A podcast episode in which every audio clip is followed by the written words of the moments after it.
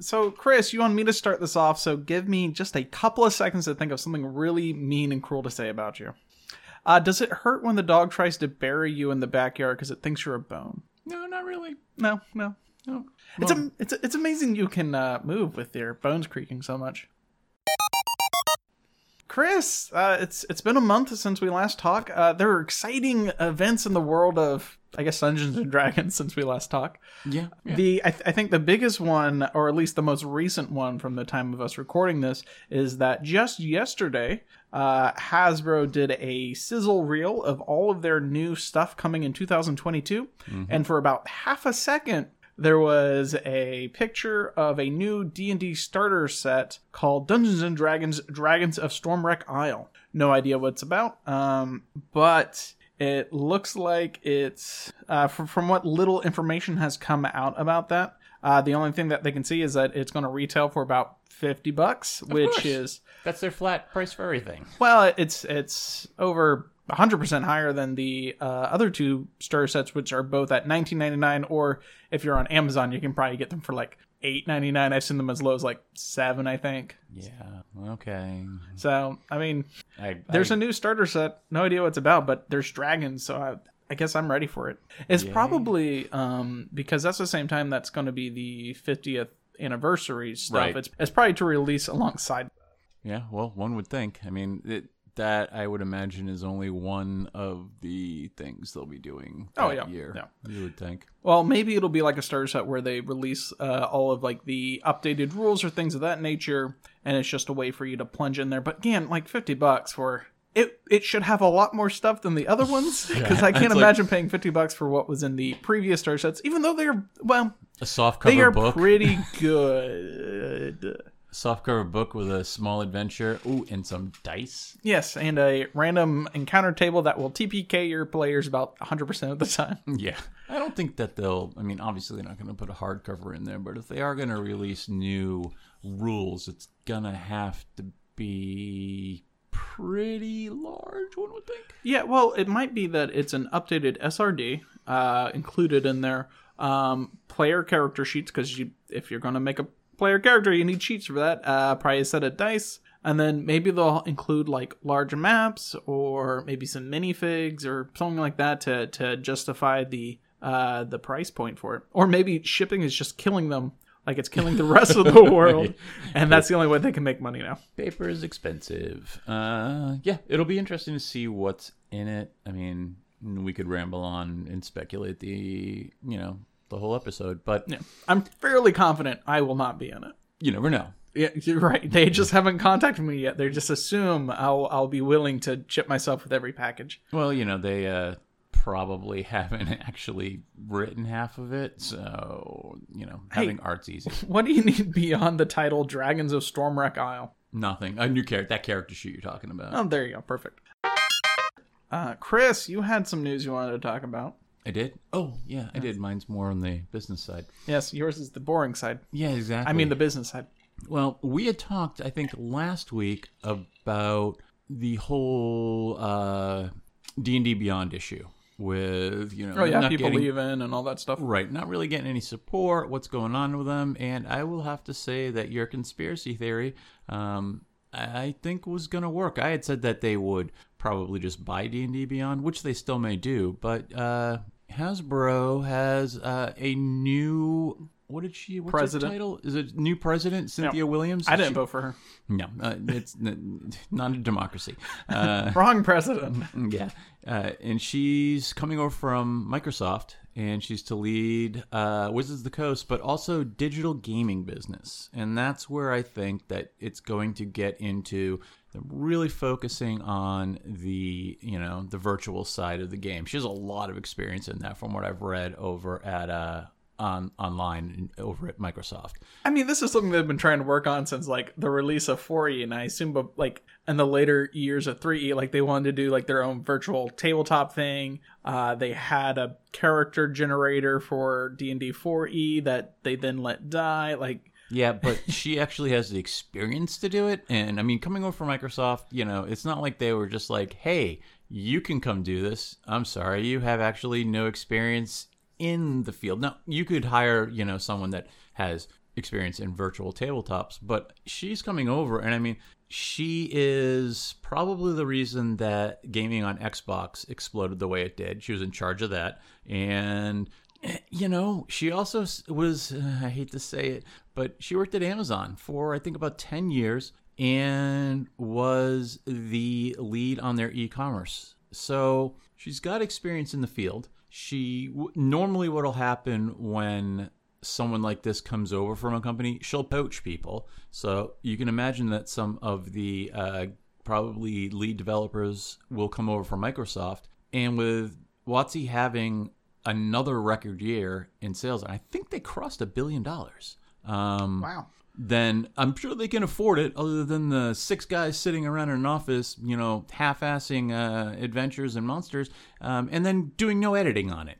But uh, you never know. No, they actually have been putting out some good stuff, and the editing's been a bazillion times better. The art's been a lot better, and hey, the book binding's even been better. Yeah, yeah, be, it's better than how the player's handbook was. So I'm excited to see her come over. Um, you know, what's his name here? Uh, Chris Cox, who is ascending up to the head of Hasbro. That's What a hor- fun way of saying Yeah, that. He's name. ascending Yeah, to new heights. you know, I, he, I think he really wanted to do this, but didn't have the experience. So now they're bringing someone in with the experience in technology, e-commerce, gaming that will take them to the next level. Also, Oh, he also came from Microsoft. Mm-hmm.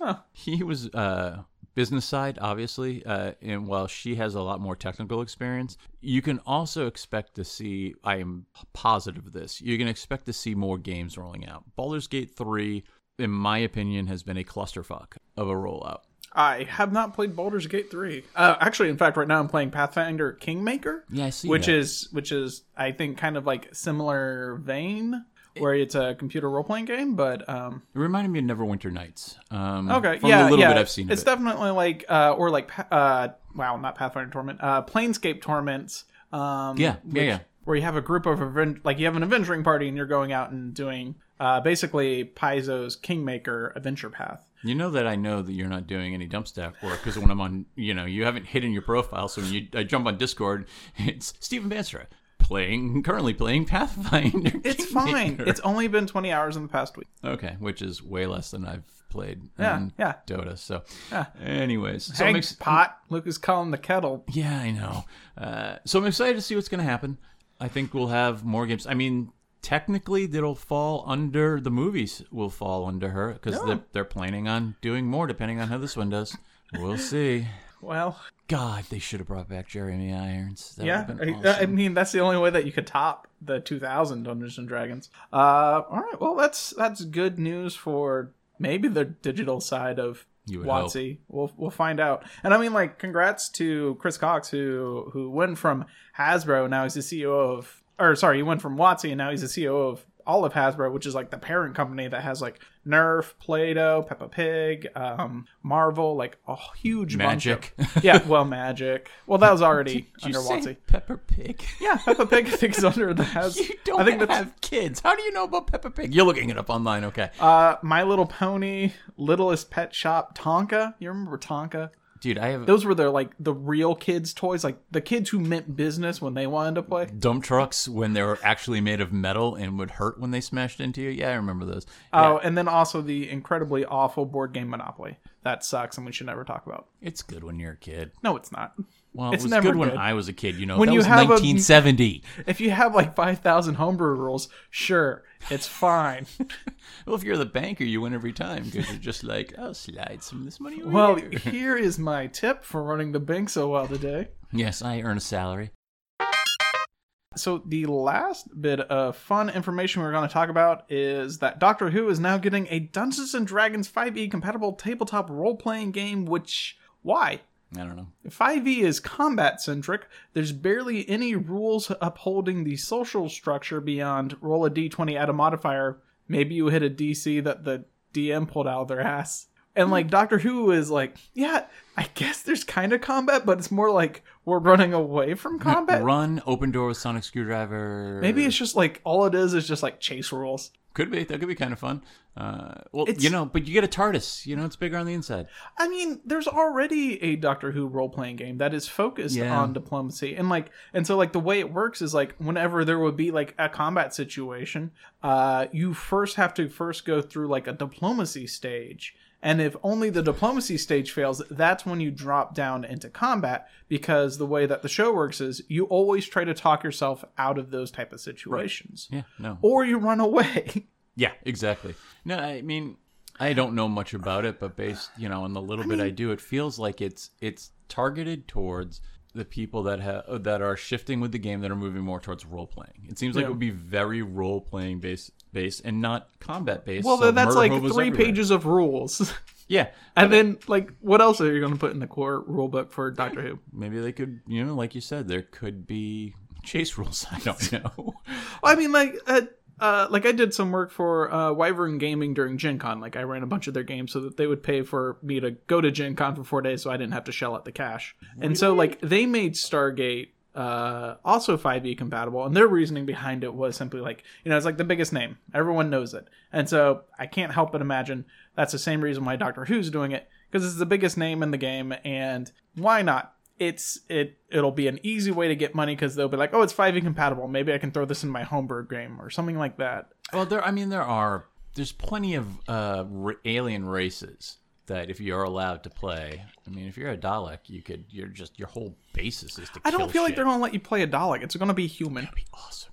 It's gonna be human, or like maybe like one or two other, just like, oh, I'm a human, but I have gills, or I'm a human, but I have little face tentacles. I have little barbels. I'll have to take a, a deeper look If, into if it. if you want a uh, a game with a huge amount, like over fifty different options for alien races, uh, you should look at Starfinder. It's No. a D twenty game system, and you can be like an ooze, you can be a uh, like a dragon thing. You can like it is amazingly weird, weird aliens. There's like a little guy who is actually like two different pieces. There's like a ball, and then the alien sits on top of the ball, and then the ball just rolls around, and that's just his normal alien physique. Yeah, I. There, oh, there's a fish trapped inside of a huge bubble of water, and that's your character. I had a hard enough time with the Leshy character someone played in Pathfinder. I don't. Oh, you don't like little nature spirits that have been like cute, cutified instead of like No. hardcore like murder monsters from actual folklore. Yeah, no, I don't have a problem with not having a you know a creature whose sole existence is to slaughter things, but still, it's weird. Yeah, but yeah, I. I guess I'll keep an ear. I mean, I used to watch Doctor Who. I think I kind of gave up on it um, with uh, after or like Peter Capaldi's maybe second or third season. Yeah. I just kind of lost track and just kind of stopped watching. Not not because I wasn't enjoying it. It's just uh, life kind of got in the way, and it just I never caught back up with it. So um, Yeah. I mean, maybe this is a good enough excuse for me to rewatch it all. Um, Christopher Eccleston is my uh, favorite Doctor. I feel like I just butchered his last name by accident. Though Den- David Tennant is still great. Um, I like Clara as a side side comp- or a companion. What about Chris? Do you have any fond memories of Doctor Who? Yeah, I well, I'm old enough to remember watching the original with my dad. Yeah. Uh, oh yes, where the people would like crawl around on like green, uh, was like silk cloths, and that would be the monster. It was always in the same set too. I swear to God, they had two sets for the entire thing. Did you actually know that Doctor Who, when it first came out, was supposed to be an, the first season? It was an educational show.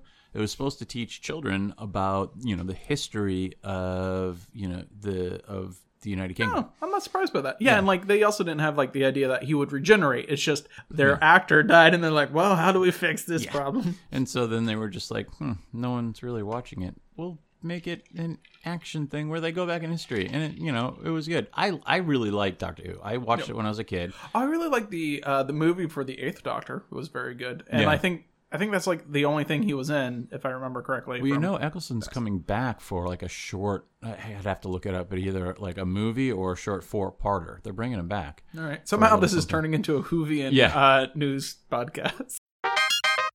All right, so the last bit of news, and I keep saying last in this. Uh, I, didn't- blame know Chris. there was a third last bit of news. All right, hit me well, this it. is Dumpstat news. Oh, okay. Then I probably Uh, still so so it's better news. That's why you saved it for the last because you saved the best for last. Uh, we just released our second part of our three part adventure that takes characters from level four to seven, I believe.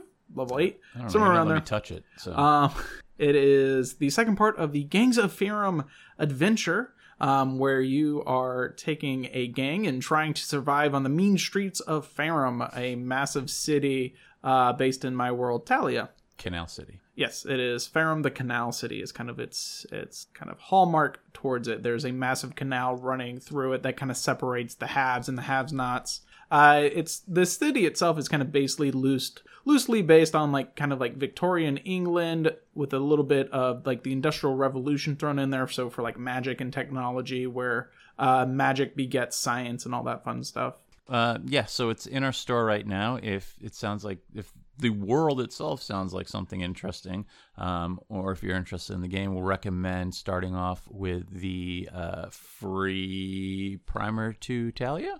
Right? Yes, yes. There is a free uh, Nico's Primer d'Italia, Mm-hmm. and then we also have a city guide to help you run the Farum adventure. Uh, just Farum, the Canal City. Both of those two documents are free. It's about 40 pages for each document, so there's a lot of lore already kind of there for you, but it's not so much that you'll be overwhelmed. Um, and it's just kind of easy reference material. Yeah. Uh, and then the third part of the adventure, hopefully, um, will be out uh, July. Before or after you lose your mind. Uh, who knows? I'm just trying different writing processes to try and speed up how I write. Um, and and so it's it's an adventure, just like the adventure I'm writing, except with less death and more headaches and I, ibuprofen. Well, you know, it's hey, it's ninety percent you. So Hey, I agree. do what you wish. Uh, that brings us to our topic for today, Chris. Hooray! What is it? Uh, we're going to talk about ways to spice up uh, combat, ways to spice up your dungeons, things of that nature. So it's not just you're in a corridor that's five feet wide, there's a door 30 feet away from you, there's two kobolds, and fight. So does spice up mean like harder monsters? Because you could just raise the AC a little bit on every monster and it's harder. No, spice up. You know, make it make it fantastical. You know, you don't have to set everything in just like a boring dungeon or just out in the forest with a couple of trees here and there. You know, find ways to to encourage your players to interact more with the battlefield. Oh, so basically hold players to. Oh wait, you didn't cast the light cantrip on your shield. Well, you're in the dark, so what are you gonna do? Yeah, I mean, well, that reminds me of you talking about the dark. Uh, you guys were exploring it through a dungeon once, and I put up several darkness, like permanent darkness spells. Fuck you. And then I hit a sphere of annihilation inside of one of them. Just so angry. Ah, you're fine. Yeah, and then It didn't damage your magic armor. Yeah, no, but in that campaign, uh, I I had someone cast darkness like where where I was standing, like I was in the area of effect three or four times. Yep. I was human, and I was just like, "What the?" They could see you through the darkness. What was your problem? I was the tank. Ah, you're fine. It was like, why do you keep doing this? Well, you're standing in front of the biggest monster. Yeah, handle everybody else. I've got this. Sometimes, but okay. Yeah. Uh, the other thing is, uh, recently, uh, for my Saturday group, you guys are currently in an underwater dungeon. And in the system we're playing in, you only have an hour for water breathing. So now, like, that's another way to spice up your dungeon is just throwing a time constraint on you guys. Yeah, why am I the only one that seems to be concerned with how much time we have left Oh. It was perfect. you guys went in there. You guys were knocking down enemies. You guys didn't spend 10 minutes for an hour to rest and relax. Someone's going into the boss fight with 20 hit points out of like 80. I, I know it was like, hey, let's take a re- let's take a rest. It just takes ten minutes to, to heal. You guys- And I'm like, really? Because we're down pretty low on our. You guys went in with five players. You're going to leave with four or three As long as it's not me, that's or fine. one. You only need one to steer a ship. that's me. that that that's kind of our, our goal for this episode is just to talk about ways that we can start spicing up combats make them a little bit more exciting give players something to remember each combat by mm-hmm. and not every combat needs to be spiced up you don't need to throw cayenne pepper just on like a random encounter uh, just to make it memorable because if everything's memorable then well it's not really that special at that But I mean that that's an important thing, you know. It's an important topic to talk about because it does get boring after a while like you said. You can yes, you can go and talk to the king or talk to merchants and blah blah blah. And yeah, that can be fun. That's good role playing. It can be a little different every time. But realistically, when you walk into combat, it's a lot of I hit things with my sword and the person behind me casts fireball and you hope you're not in like the way of it and it ends unless you get a little creative and creative can come from both the DM side and the player side. Players sometimes rely on the same old spells and whine when they don't get a powerful sword because all they do is hit shit with it. Chris, don't talk about yourself like that.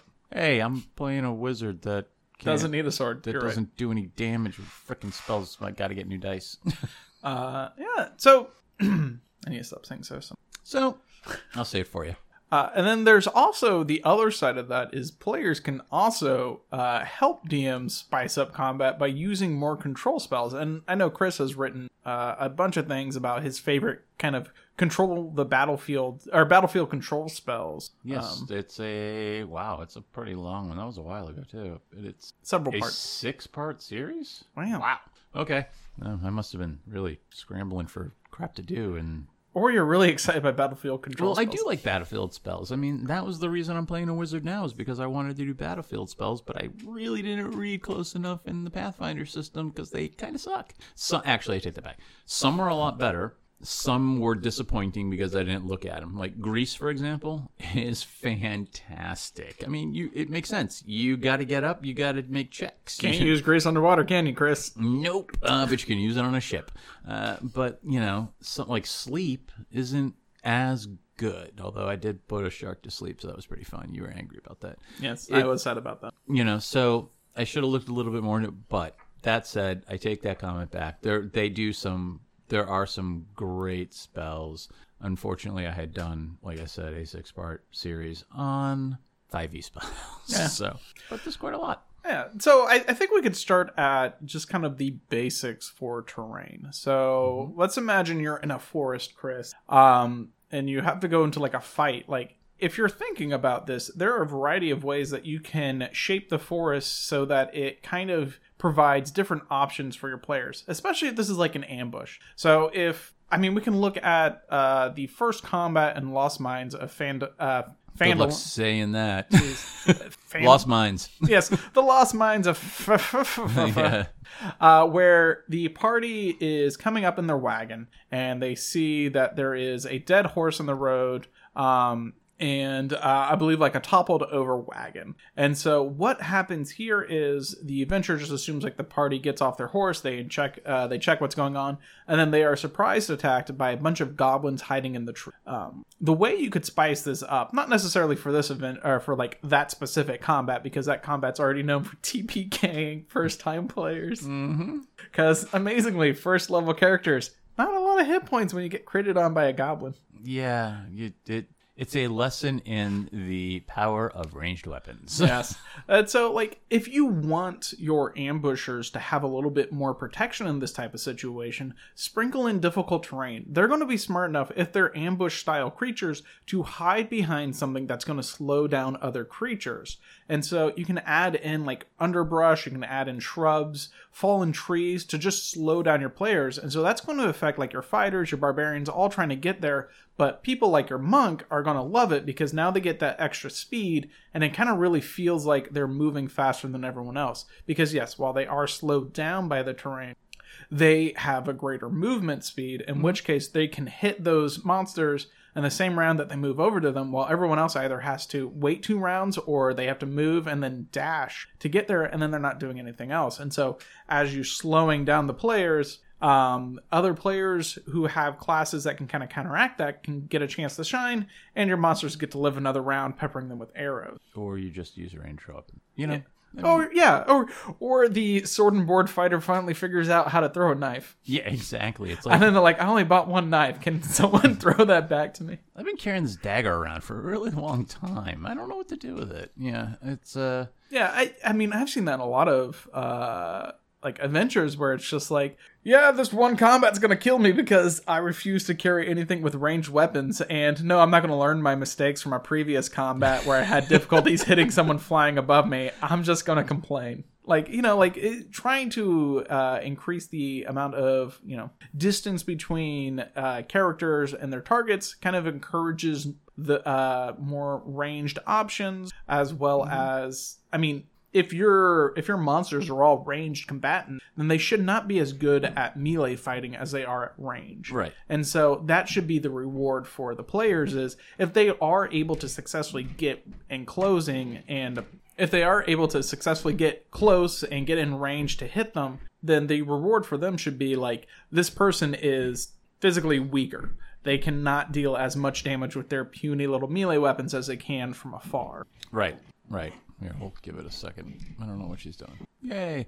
Um, Yeah. well, I mean, you touched on something else uh, that I have truly mixed feelings on, which is flying creatures, and not so much flying creatures, but flying character classes. And now there's three. It used to be There's three. There's Yeah. the Owlin. There's the Aarakocra. And the fairy. Oh, the fairy. I keep forgetting the fairy's a thing. Yeah. So Knock 'em prone. Fuck 'em. Yeah, you know, it it hurts when you fall from like 40 feet. Uh, oh, I'm safe from arrows up here. No, you're not. no, you're not. You are never safe from longbow. it and it's you know at lower levels it is such a big advantage because if you i went through there's not a lot of flying monsters at lower levels I mean, the detriment for flying creatures is that they're going to end up having lower AC uh, because they can't wear, I think, medium or heavy armor, so they're stuck with light armor. But then again, they're going to max out their Dex anyway so that they can use range weapons, so it kind of evens itself out there. and you know it's just gonna be like oh yeah what's the range on your uh your bow? I'm just gonna fly 10 feet higher than that. And then I'll fly down on my turn, shoot, and then, and then fly, back, up, right. So again lower levels i struggle with it Well, at the same time, we can then, if you do have flying characters, think about the tree cover. If there's like Very- if they're flying above the trees to avoid short bows or something like that, now they're having a more a greater difficulty of like shooting between the leaves and stuff. So Mm-hmm. you could give cover to your monsters. You could have them roll at disadvantage because they're basically firing at like an almost hidden creature. Right Um, the other thing is like you know it's difficult flying through all those branches. Those branches are now difficult terrain. It's going to cost some extra flight Hmm. to to fly past or to like navigate the brambles up there. yeah i mean that, that's a good Or point. they attract a monkey, starts throwing like Hmm. their shit at them. Yeah, I mean, for a forest, or you know, obviously, if you're dungeon diving, you it's like, well, you're it great. Your biggest ability, your biggest, uh, you know, natural ability is kind of limited. You just Yeah, don't yeah. fight in the mountains or the plains, and you're good. yeah, like yeah, if if you if you're struggling constantly with flying characters, uh, have the adventure take them into dungeons. Have them take it inside of buildings. Um, it's actually kind of interesting. We just did a deep dive on Aarakocra, which we'll link down in the show notes, where um, you can play as an Aarakocra. I think in uh, yeah, in 3E you can play as them. You count as two levels higher than everyone else. So by the time everyone becomes a third level character, you can then take your first level in a class if you're playing as an Aarakocra, which is kind of an interesting way that they balance things way back when. Yeah, I say way back when. That's oh no, that was 21 years ago. So yeah, way back when. And so, uh, but the other thing about them is they took a penalty whenever they were inside because they had like the supernatural fear of being like uh, Right. like they had claustrophobia. Yeah. And so you can kind of play that up a bit more with your player, and you know, like talk to your player, see if they're cool with like playing up like this fear, uh, like claustrophobia. Um, but also like don't do it to such an extent that you basically nerf their character, and the only cool thing they get is reduced by always being in the building. Make sure you throw them a, a bone every once in a while so that they can use their flight and feel cool and all that stuff. yeah, But yeah, it, It- more buildings. Yeah, you know, and I mean to your point about you know you again, it ties into you know adapting terrain to provide players with the challenges that they may not have to deal with, like when you're in a dungeon, and we'll get to that in a second. Now, on the reverse side, players can really mess with a DM. There are tons of terrain spells that you can, you know, oh, either slow them down, immobilize them, or you know, basically plunge them into darkness. I'm I was I went back and was looking at this. There's there's a buttload of spells. I oh, mean, Oh yeah. Like I mean, even darkness would shut down range combatants. You just throw mm-hmm. darkness on yourself. Now they can't see you. Now while you can't see them, that's not a big deal. They can't hit you, and you get a chance to kind of form up and and figure out what you want to do. Right. No, I, I mean it's one of the ones I was looking at, which it was. This is actually one that you can use in a dungeon, and I went through the rules, and it actually works. I mean, it's a create bonfire allows you to allows you. It's a small area effect, but you can really mess with somebody. It's like, okay, you're in a five foot hallway. Yeah, create bonfire right in front of them.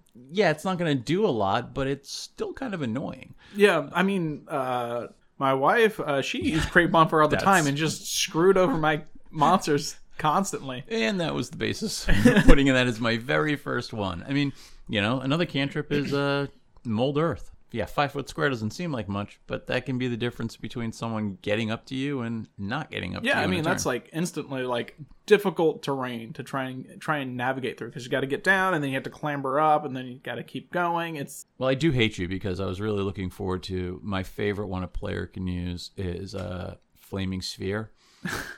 I'm in a water campaign. well That blows. That was your choice. Yeah, I know. I didn't really think that through. But, you know, you can't cast it on a boat. You know, roll around in a ship, and that's not good for a wooden ship after a while. I've heard that. Strangely enough, I've heard that uh, wood doesn't like fire. Right. So, I I, think mean, that was a Pokemon combination. I don't. I never really got into Pokemon, but you know, there's a lot. I mean, that was one of the things that really drove me to want to play more of an area of effect kind of character because there's a lot. I mean, let's see. Third level has one, two, three, four, five, six, seven, eight, nine spells that you can use to control an area effect. And yeah, so you have options instead of being like, "Hey, third level, guess what I'm taking? Fireball." I mean, use lightning. If I destroy the the terrain, does that count as controlling it? I mean, I personally, I love the idea of plant growth. I mean, mm-hmm. you're a druid, and maybe you get tired of turning uh-huh. yourself into a bear. Plant growth has screwed over so many of my giants. You know, you do that. I mean, you can cast a sleet storm, which I think we're going to be getting later this week. Fantastic. Uh, there's that's where you get the first three of the wall spells. I mean, wall of sand just that's horrible. Wall of water is very boring. And wall of wind, you want to screw over a flying creature. There's another one. Although I did knock one of your uh, flying creatures down off the ship into the water with a gust spell. You were not happy with me on that one. I wanted them to live so that I could at least have one victory in my life. Yeah, no, no. Well, it's not my fault. You keep throwing monsters that you know we can beat. That's rude. So, to your point, there's there. It works both ways. Yeah. A DM can can provide challenging terrain to you know give a player an opportunity to think outside the box, mm-hmm. and then a player can also try and think outside the box by using a spell to make a DM sad. That's every week for Again, you've killed plenty of characters. Yeah, and and you don't even have to think about terrain. Like, I mean, we're, we talked before, like using a forest. Mm-hmm. Well, like, what if you're what what if you are actually traveling through like the plains? There's no forest. There's hardly any underbrush. Like, how would you then like befuddle or make like the combat interesting? and at that point, like, you can use weather. Um, You can use like sudden gusts of wind that make ranged attacks uh, have disadvantage at close range and at long range they automatically miss. Yep. You can do like powerful sleet, uh, like rainstorms, just like coming down so that your visibility is like reduced, and have them fight like uh, creatures like tremorsense, so they always know where they are, but you but the players can't see them through like the hail of rain. Yeah, we just when we wrote the latest deep dive, it was oh yeah, you had to get through like a horrid like surrounding area of mountains where it's just a constant storm to get to the, the Oh yeah, you're talking about in the plane of air. There's Yes. uh, where the Vaati or the wind, uh, the Archdukes of Wind are Mm-hmm. located. Yeah. so they have like these massive storms. And speaking of like windstorms, um, I'll leave a. a a link down in the the show notes, but I've also written rules to how you can include a hurricane Uh-huh. into your combat, where it's like it moves like a hundred feet or so every round, and so like that can be something where it's like your party's fighting something and then all of a sudden they see like a twister start forming near them. And now it's not so much a matter of fighting the monsters it's running away from this windstorm that seems to be like supernaturally hell-bent on chasing them down It seems like something out of a movie where there's a big fight going on against your mortal enemy, and then you both kind of look into the distance and see this and look at each other, and you're like, "Okay, we're done," and just start running away together. well that was uh, the movie twister right with the cow yeah, yeah. or i feel like i just dated myself No. when when was twister released Oh, twister I hate when you do this because you're going to be like, I was 12. I'm going to be like, I was 36. I was four released in 1996 holy shit! I was gonna. Then I'm. Oh, Oh 20 shit, Cary Elwes was in there. I'm didn't realize that. Yeah, he plays. He plays kind of like the dick Hmm. in that. I need to rewatch it now. It's been so long. I feel like I haven't seen it in 20 years. I wonder how I wonder how it's gonna hold up. It's a lot of CGI. Was it actually CGI back then? Well, there was a ride over at um, Universal Studios that was Twister that was fine. Yeah, unlike the ones now that, that my kids like to go on and that I like I am gonna die. Uh, so yeah, well, didn't there was a while where you were actually? I mean, you it was it harkened back to AD&D where you were supposed to every day you wake up and you secretly roll dice behind your file cabinets because you're Gary Gygax and determine what the weather's going to be for the day three times a day. Dang. Because you'd be like, what's the weather when you wake up? What's the weather at midday? If you don't climb into a magnificent mansion to go to sleep, are you going to get rained on? You know, and I'm not talking about your bard pissing on you either. I'm, you know, it's it was it was annoying when you were DMing, but it was kind of fun because you could do you could mess with them. Um, and you had something like that, but it was specific to the locale that we are at. I think. Yeah, so what I did, uh, there's actually several random weather generators out there. I can link one Mm-hmm. that I've used in the past. And so what I would do is I would just go there. I would kind of put in kind of like the geographic region that the place is taking part in, give kind of give it a season, and then I would just have it randomly generate weather. So it might be a clear, nice day out. And then I would roll like a D4, D6, D8, D10, like whatever I was feeling. And that would be the number of days in that month where it'd have that weather. And so it could be a massive rainstorm for four days. Or it could be just perfect cloudless weather for 10 days or whatever it is. And I would go, I would do that for about two or three months, like pre plan in a calendar that I kept for each of my games and record what the, what that weather event was and then just tell it to the players and it didn't always affect combat but um, i was always excited when it did because i mean like you guys were fighting demons um, at the at the city walls and there was just rain lashing down at you like that's some helms deep shit right there It was- Yeah, it was it was unpleasant. Um, yeah, no, it that uh, weather's a very good one. It- it's a little more annoying than when you're floating on the astral sea and someone's like, "Ah, "I'm just going to kick you off the ship," and the ship keeps going, and you're floating through the ether. well it also gives druids clerics and wizards a reason to take control Yes. weather spell at eighth level wow that's an expensive spell That is a powerful spell, though. Yeah, I mean, it is. I mean- it's stupid powerful. I mean, it's also great because it has a casting time of 10 minutes. So if you want there to be a hurricane or like a tornado or something like coming through, um, you know, like that gives the party a chance. Like maybe they do have enough time to cast a spell. Maybe they don't. And it's like, what do they do when they don't have enough time to cast a spell? Or maybe they didn't even prepare the spell. And so like this like provides them a reason why they would ever take the spell because it's like control weather. Well, when is that ever going to come up in my games? We never talk about the weather. It- As far as I'm concerned, it's a bright sunny day, even at midnight, underground, a thousand feet below the earth. You live in LA. Every day's beautiful. You there's no water anywhere to drink, but everything's beautiful. Um, you Well, want we have good Goodberry to fix that. yeah, exactly. Uh, you want to get worse than control weather. Now, at ninth level, everybody takes wish, right? Yeah. Have you seen Storm of Vengeance? Uh, it is horrible. I mean, and it's you can it's an action to cast. So you start off, you know, it's uh and you can oh Jesus. You can cast it up to two miles away. And it's a dark cloud appears spreads to a 360 foot radius. Anyone under the cloud needs to make a save a constitution saving throw, or basically you're in a thunderstorm.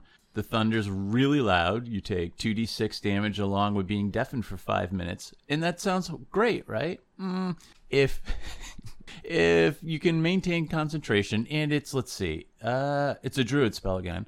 The uh, rain is acid rain. 360 feet of acid. is it just range. our world's rain that got like teleported to Faerun? Yeah. Third round, uh, yeah. Now it's basically the call lightning spell, as you know, Thor's hand, standing above you, casting six lightning bolts down at you. Then, ooh, and those hurt because it's a dex save, or you do ten d6 in lightning damage. Sounds like my rogue's fine though. Yeah. Um, it starts to hail uh, in the fourth round, and everyone takes two d6 uh, bludgeoning damage, and I suppose think- there's a reason why it's a ninth level spell. it's cumulative. so you're just getting pummeled with all this damage over and over and over again. Uh, so yeah, that sucks. Yeah, and but I mean, like that's also ninth level. It's uh, for many people. I mean, like they might get control water, which is a fourth level spell, which can also be used Yeah. in combats. Um, actually, most recently for my Thursday group, uh, they had three ships filled with monsters about to attack a settlement that they're trying to protect. And so uh, the wizard cast control water and basically grabbed one of the ships uh, in like a whirlpool to kind of like uh, sink it. And then the other ships were being attacked by tidal waves and um, all sorts of things to try and flood them and to sink them as well. And so um, that's another way. So the way to also spice up combat is give the players time to prepare. If they can see a threat coming in, they can spend a minute, two minutes, three minutes kind of coming up with like the best ways to overcome the encounter.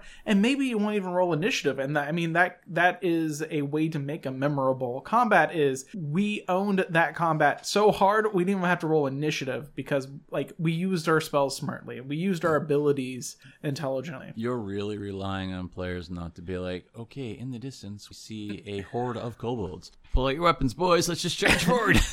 I mean, that's fine too. If that's what Or the, the players like- decide to do, I'm hiding behind this boulder. Have fun. that's something that they can do. Like, I mean, I um in the Dungeon Master's Guide, there's there's rules for cleaving, which I would enact in such a situation. It's like if the party's all like, yeah, I'm running in there, we're gonna fight a thousand kobolds, uh, sword the kobold scales, like, sorry, dragon scales, of course right. um, then like you know that that's also an exciting combat because they got to make the decision as to how they're approaching that combat. It's not just a well, a hundred kobolds just show up and now you have to roll initiative. Now they get a chance to plan. They get a chance to think through their action. Well, and I mean that's something that it would be nice for a party, to your point, to set up an ambush. You don't I don't can't really ever remember setting up an ambush. What you do is you rely on the rogue to kind of I'm going to sneak around and you sneak attack and then everybody charge. It's like, "No, hey, we're in a forest. Mm, Yeah, there's a maybe there's a reason we're in a valley. We could probably clamber up and shoot arrows down at them or push rocks down on them or do something that isn't just running forward and hitting shit with your sword. Yeah, and like, and you were talking about a valley. That's like a perfect uh, encounter. Like, if there's like sheer cliffs on either side, and they're going down into this valley to find like a missing artifact or something, why can't there just be giants on like uh, each side of the cliff, and they're just like throwing rocks down? It's like, well, now what do you do? Party? Yeah, it's like you, you have to split up. Like, you're not going to be as effective. Do you focus on one while the other one just keeps pelting you with rocks? Like, I made that mistake. I was I did that during COVID when I was doing uh, the virtual friends and family game I oh had. no, did you make the them cry? Yeah, well, I mean, it was you know it was my nieces and nephews and you know a couple of my brother-in-laws, and so there's some little kids in there, and probably should have realized that going through a valley and having a choke point wasn't the best idea. No, that's a perfect idea. the Um, kids got to learn one day. Yeah, and they weren't exactly high level at that point, and one of them got smushed by a rock. Hey, if you can dodge a rock, you can dodge a, a rock. You can dodge a wrench, you can dodge a dodgeball. yeah, but they got better, so it's fine. Well, yeah, when they roll the new character.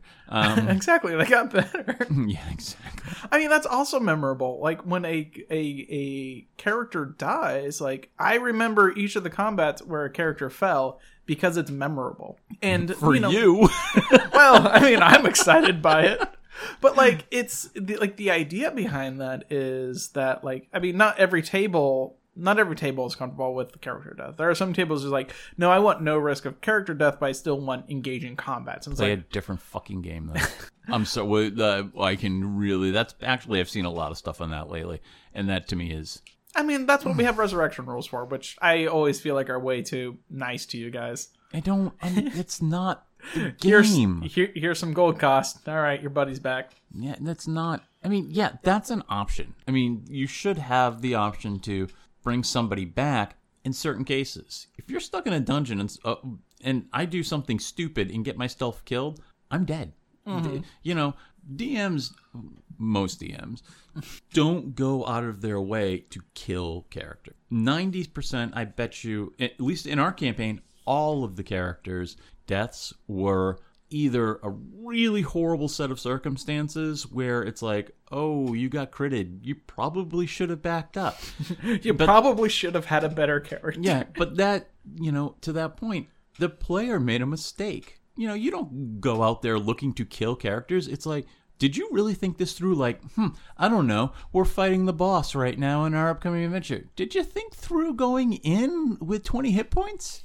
Obviously not. Gotta push forward, Chris. Never stop moving forward. No, it, it's, you know, again, 90% of player deaths, they're on the player. You know, sure, you get bad dice rolls. That happens. I get it. Um, and a DM may be like, okay, you're down and you failed your three saving throws, and I've tried a lot of ways not to have you die, but you're dead. But most of the time it's because I'm an idiot and I'm doing something I don't think through. Okay, I'm going to run up and hit something. Oh, crap. I only have five feet of movement back, or I have 10 feet of movement back, or 15, or whatever it is, and I'd never thought about attack of opportunity while I was at it. That's our fault. Yeah. But I think that, hey, you know what? I agree with you.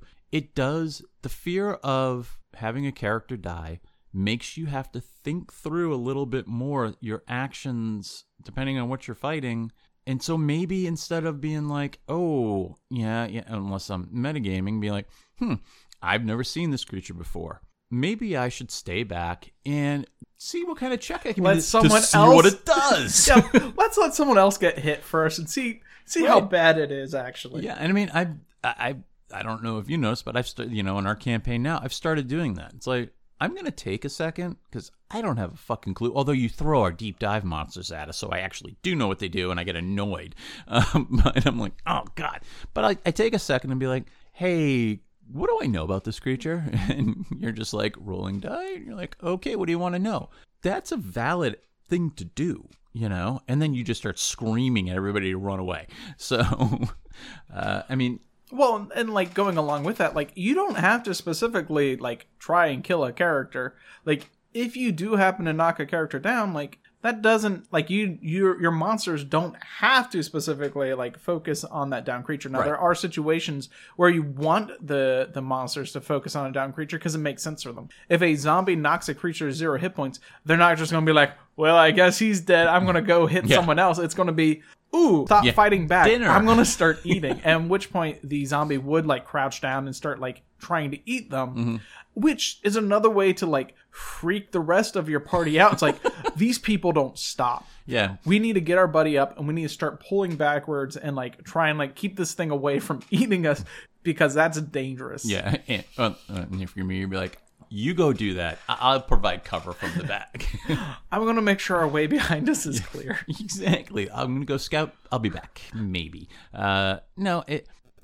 I think that an important way to spice up the game is to always have the chance of you dying. Not you know, not the fear of you dying. I mean, that's stupid. That's to go in every battle. You're like, oh, what's gonna happen to my character? No, but knowing that it could happen if you make a decide. If you're going to play a character and you know that you're not going to die so you can just run in and do all sorts of stupid shit that's not that's not what we're talking about. That's not spicing up your game. That is limiting your game to the things that you can that you can do. You have no fear of anything. To be able to force a dm with a creature and a player with his character to think things through a little bit more makes a lot of sense. And to me that's a way to spice up the game Yeah. And and not every combat you have to go into has to be like hardcore Diablo mode. oh no Um you can well I mean barbarians usually you can have just like easy one-off encounters which are just allow the player to feel powerful. If all they're fighting is monsters that are way stronger than they are, then it's just going to like they're always going to feel like they're never getting better. Right. But if you bring back a monster that they previously fought, maybe had difficulty with, maybe a character died to, and now they're fighting that and they're just mashing through them, like that gives them a sense of power and is something else that they can remember. It's like, ooh, I remember how these monsters fight. Now we know how to use our tactics against them, and we can avoid uh, watching Bob have to make up a new character. Uh, for the Unless fifth we don't time like in a row. Bob. well, then we have to sit down with Bob and be like, "Hey, stop doing stupid stuff." well, there's right? Bob, son of Bob. There's Yeah. um, I think it's also por- important to to note that homebrew is definitely a way to spice up the game, but that's not necessarily what we're talking about here. I mean, we you throw in a lot of homebrew for us, so it does provide an extra kind of like thrill to the game. You know, I'm not getting, uh, you know, it's like one of the campaigns I had a, you know, my legendary, my it was actually an artifact item You could have very easily just been like, flip through. It's Whelm. Here you go. It's it's right out of the the DMG. Um, It's here. But no, you, you custom created something, and it was pretty neat. It also sang to me a lot, and it was weird. But uh, Only pirate shit. yeah, yeah, I know. Um, in a language I couldn't understand. So. Well, it sounded like the whales. Yeah. So I mean, homebrew is definitely a way to do it. You know, th- if you throw a monster at somebody, I'm gonna tweak it a little bit. You know, because if you, mm-hmm. especially if you know you have someone that's like, I've memorized the monster manual. Well, yeah, and like the monster manual for fifth edition is just most of the monsters are a stack of hit points and they have a multi attack for a bite and claw claw. Like it's like great, exciting. That's the same thing they just fought, except this one has more hit points and their bite claw claw doesn't do D8, D6, D6. It does D10, D8, D. It has the body of a bear and the face of an owl. Great. oh look it's me in the morning um, but like so definitely finding ways to spice up monsters. Maybe uh, i mean the easiest way to spice that up is if they hit you the player has to make a save or they fall prone. Like ooh now there's something different going on. Now they have to contend with being knocked prone. Or uh, maybe it, it knocks them back five feet. And so when you do that think of ways that you, that your monster can utilize knocking people back five feet. It's like oh they're fighting on a cliff and they don't have to fall 100 feet but they could fall 10 feet 20 feet 30 feet in which case at that point they're taking a little extra damage and there is kind of like this fear of being knocked off. Like Or- even if it isn't that far of a drop it's still like ah if i get knocked off it's going to take me a long time to get back into the combat and that's going to shape things up Unless it's a dragon turtle that you polymorph into a llama and then throw it off a cliff into the ocean. you know i've forgiven you guys for that No, you haven't. You you put the fear of God into every character I have, no matter what campaign or what system we're using.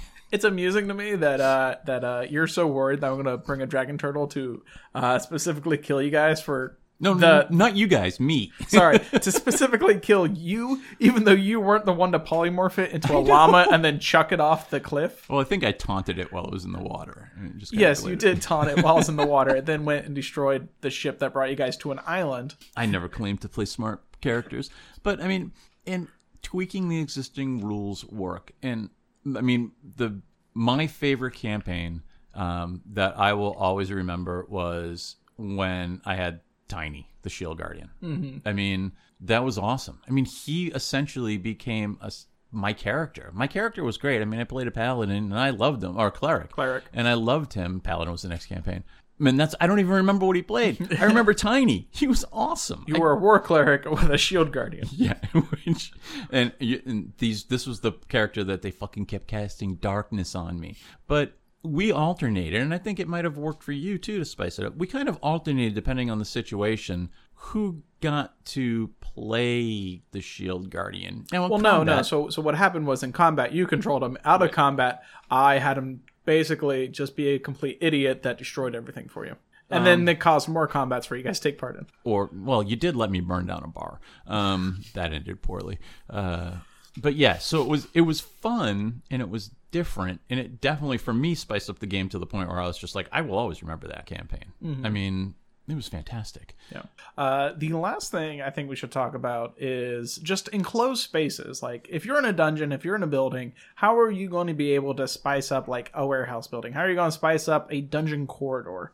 Um, and at this point, there's a couple of different options. One is uh, traps, of course. Like maybe you're uh, at like long corridors. There's two kobolds who are just firing their slings at your party. The party's like, that's great. We'll just charge in there and won't go mash them because they're two kobolds, like whatever. Except the tr- uh, the hallway has traps in it, and they can either try and dodge the traps, they can try and look for the traps, which takes their action to make a perception check. They can try and disable them, which is an action which slows them down, and like the kobolds have more time. Maybe they can stick to ranged weapons, which of course everyone in the party has, but maybe the kobolds are then behind like you know, like a little bit of barrier so they have a boost to their AC. Like there's a variety of things that you can do to like spice that up. One of my favorite things that I've seen for spicing up a combat in like an enclosed space was it was a goblin riding on a giant gecko.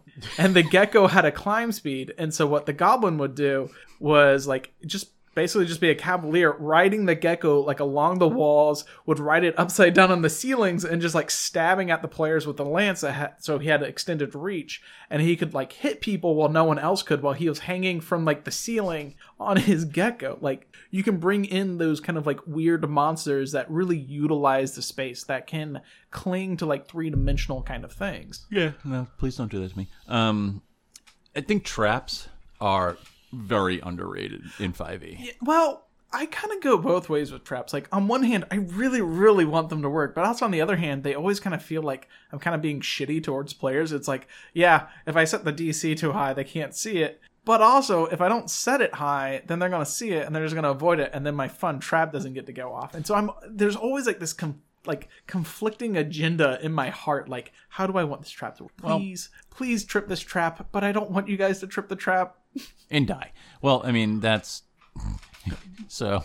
I just remember. So maybe don't do traps that deal like a thousand points of damage, but well, like and that's what always reminded me of that was one e where it was just like you fall. You, you, it's it was just simple like okay, you're walking along pit trap, you don't see it, you fall into you know a twenty foot pit filled with wooden spikes. Yeah, that's gonna hurt. But of course, those spikes are covered in poison. Failure save, you die. It's like what? That that's didn't- crazy. Have I ever told? Oh, so I don't think I've told you this one.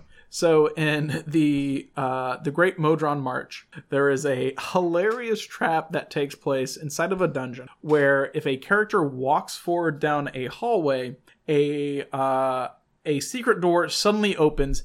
A hundred thousand bats come shooting out of the room and then they have to make a save, uh, which would basically translate to with disadvantage in 5e, or they fall into a pit covered in spikes. The trapdoors then close back up, so they're trapped in this room, and then an electrical orb shoots around the room for about 10 minutes, dealing like 2d6 or 3d6 points of damage every time it hits you. Awesome. And and basically like the the book just says and uh uh the character will die before the trap is done. It's just like all right. okay then. Yeah, no, it's uh, yeah, that's that's horrible.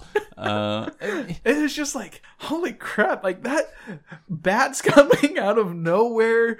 You then fall into a pit and there's this electric like dang, that that person really loved his traps. yeah, but I mean, well, here's the thing with traps. If and this sounds horrible, uh, it is a way to get players to stop and either a stop being dicks, or to if you notice that things are getting boring or players are just doing the same old stuff over and over again, yeah, throw a trap at them in a dungeon. I mean, dungeon diving, yeah, sure is a little different, and you can throw a puzzle in here and there, mm-hmm. but if they're not if they're not doing the right things, and not I, I'm not sure how to phrase it, but put a trap in there. Don't make it deadly. But now all of a sudden they're like, oh, we shouldn't just be marching down there with our torches lit, kicking the next door open, and fighting what's ever there. It's like, hmm, there's more to this than just killing monsters. Maybe at the next door we should actually stop and listen.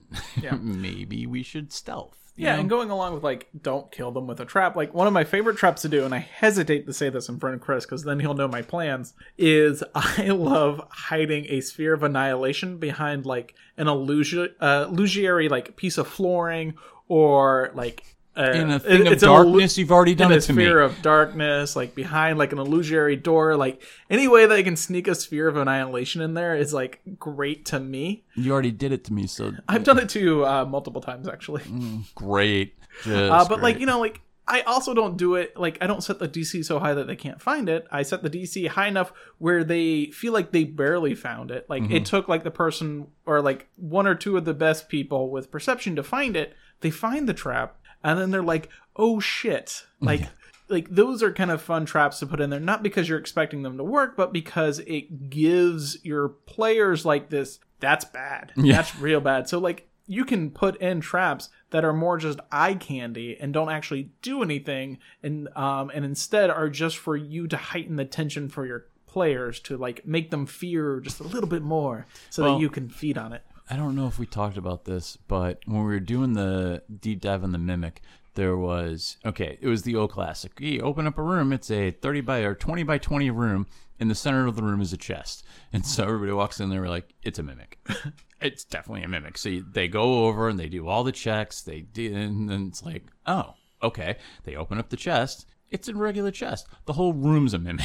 Oh yeah, yeah. The, and it's just like, mm, this is bad. well, it's like, why isn't the door opening? Why is my hand stuck to the door handle? Yeah. Oh, we're gonna die. So yeah, I mean, so that's definitely.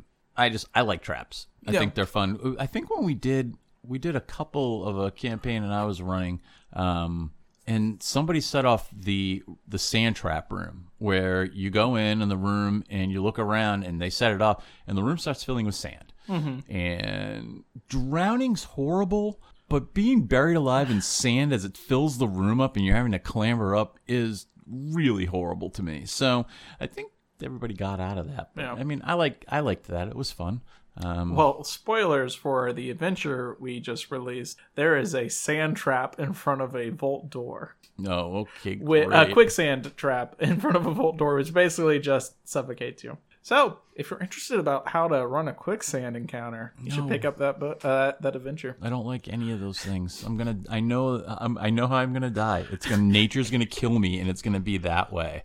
It's gonna do something like that, or my wife's gonna push me into a volcano when we go hiking sometime. But that's beside the point. Um, I wouldn't blame her either.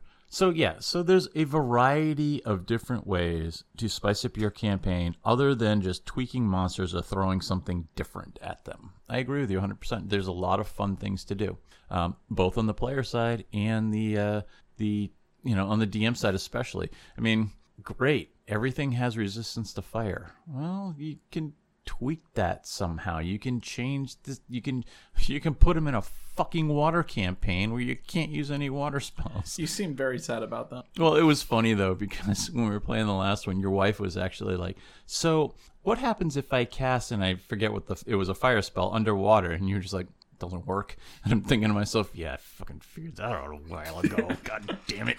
And I'm like, "Okay, switch those spell slots out and never take that again." But I mean, yeah, there's there's fun things you can do, and I think a DM shouldn't limit themselves to the same old tropes, and players shouldn't be blinders on, just walking down and killing things. So, uh, next episode, we are going to do a review of Call of the Netherdeep, the newest adventure by Vaati, uh, focused in the Tal'Dorei campaign world. Very thing. interested to see how you feel about this one. Uh, you know, I don't really know much about it other than the fact that it looks like Shaggy is on the cover of the book.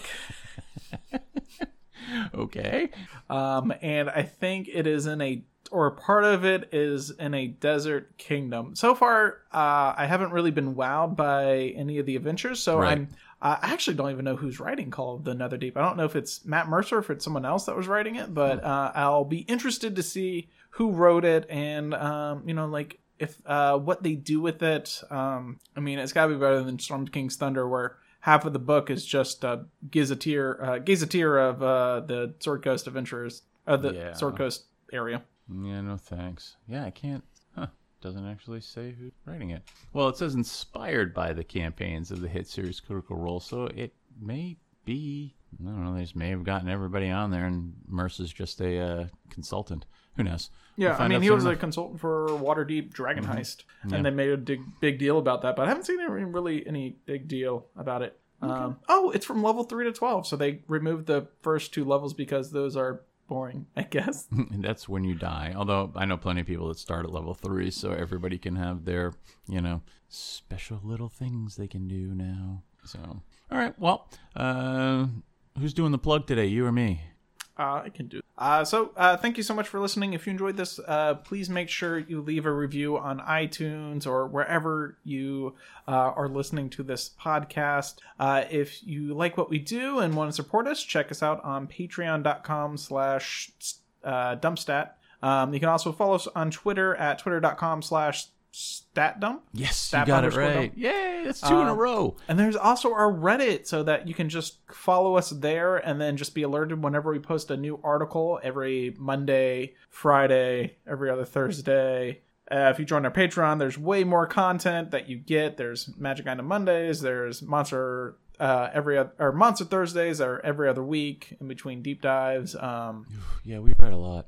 Uh, yeah, there's a lot that we so. Well, and, oh, don't forget the Discord. Oh yes, that and make sure you join our. Discord. uh, you can find a link to that on the front page of our website, uh, where I'm always there. Chris is never there, and you know all you do is insult me. can offer advice. There's uh, there's several hundred people on there that can can help you out. Um, ask about rule clarifications, all that fun. And we talked about a lot of things that are on the website now. I am confident Stephen will put the link in for all of them. Yes, I will because I can't trust Chris to do it. You can't even trust me to do the weekly email. So, Well, that's true. all right. Say goodbye, Stephen.